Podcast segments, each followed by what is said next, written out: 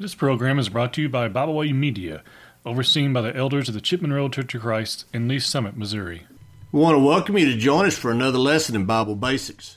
And the topic of four events that changed the world. In Romans chapter 1 and verse 16, Paul stated, For I'm not ashamed of the gospel of Jesus Christ, for it is the power of God unto salvation to everyone that believeth, to the Jew first, and also to the Greek. The word gospel is a Saxon word meaning God spell. The gospel refers to God's great power over the sins of man. The gospel is literally the good news of how God will save the world from its sin. The word gospel is also found some in some 20 of the 27 books of the New Testament. But the message of how salvation will come is found in all 27 books. This message is based upon four events that changed the world.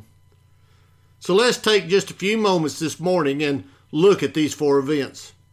First off, sin entered into the world. Genesis 3, verses 1 through 7. God had given man a paradise to live in, with only one command being recorded at that point. That command was not to eat of the tree of knowledge of good and evil. And Adam was warned that in the day that you eat of it, you will surely die. Genesis 2, verse 17. In chapter 3, we see Satan for the first time, and he enticed Eve to break God's command. Romans chapter 5 and verse 12 records concerning this event that wherefore is by one man sin the world, and death by sin. And so death passed upon all men, for all have sinned. Man's beautiful relationship with his God is forever tarnished, and man today continues to separate himself from God by his own choices. Isaiah 59, verses 1 and 2. Isaiah in his prophecy stated that there is none that calleth upon thy name, that stirreth up himself to take hold of thee. For thou hast hid thy face from us, and hath consumed us because of our iniquities. Isaiah 64, verse 7. Man's world is broken because of sin.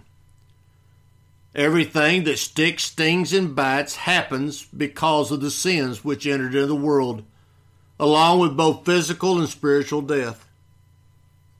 But God had a plan. Therefore, the second event was brought into light. That second event was the fact that Jesus was born.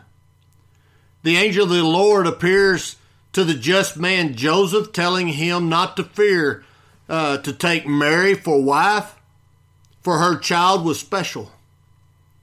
For that which is conceived in her is of the Holy Ghost, and she shall bring forth a son, and thou shalt call him Jesus, for he shall save his people from their sins. Matthew 1 verses 20 through 21. This was God's plan to free man from sin. Romans 5, mentioned earlier, continues revealing the fact, saying that, but not as the offense, so also is the free gift. For if through the offense of one many be dead, much more the grace of God and the gift by grace, which is by one man, Jesus Christ, hath abound unto many and not as it was by one that sinned, so is the gift. For the judgment was by one to condemnation, but the free gift is of many offenses to justification. Romans chapter 5, verses 15 through 16. The birth of Jesus set God's eternal plan into motion, changing the very fabric of the world and setting up the third event which would change how man looks at sin. That third event is the fact that Christ died. John 19, verse 30. When man looks at the cross and Jesus hanging on it, what man sees is his own sins because Jesus was sinless. In John chapter 19, we see that Pilate did not kill Jesus, nor did the priesthood, nor the Pharisees, or the Sadducees. Instead, Jesus willingly gave self as the atoning sacrifice for the sins of the world. You see, this was God's plan all along. In John 3, verse 17, Jesus explained, For God sent not his Son into the world to condemn the world, but that the world through him might be saved. The Hebrew writer would show how Jesus became that substitute for us and our punishment. When he would write, But we see Jesus, who was made a little lower than the angels for the suffering of death, crowned with glory and honor, that he, by the grace of God, should taste death for every man. Hebrews 2, verse 9. You see, his death set up the fourth event, which would change the world and the outcome of sin. That fourth event is the fact that Christ was raised from the dead. This event is the underlying proposition of the Bible, is found in uh, the book of Acts, chapter 13, verse 27 through 30, where Paul preaches a sermon very much like the one that he himself heard the day that Stephen preached it just before being stoned, declaring how that those Jews dwelling at Jerusalem had slain the Son of God, but God did not leave him in the tomb for corruption. Acts chapter 2, verses 30 through 33.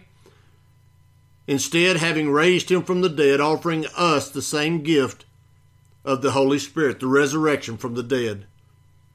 Because of this final event, we have the surety, Hebrews 7:22, of the better covenant and life eternal.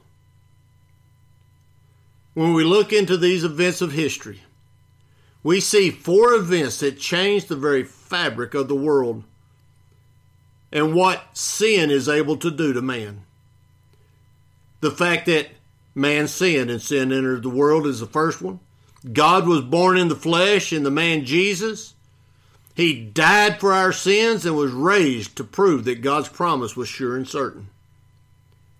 Jesus promised it in Matthew 20, verse 19. The Bible records it in Matthew 20, verses 1 through 6. Angels attested to it in Luke chapter 24, verses 5 and 6. And the apostles preached it in John 20, verse 30 and 31, so that all of us could believe and be saved. Now, do you want to take advantage of it? Then come to Jesus today and be saved by the washing of water for the remission of sins. Acts chapter 2, verse 38, Acts chapter 22, and verse 16. I want to thank you for joining us our study this morning. We hope to see you again next week for another lesson in Bible Basics. We thank you for joining us today. We hope you have enjoyed this program. You can find out more about Bible Way Media by visiting us at biblewaymedia.org. You can find us on Facebook, Twitter, and Instagram. You can find all of our podcasts on all major podcast platforms. As always, we thank you for listening.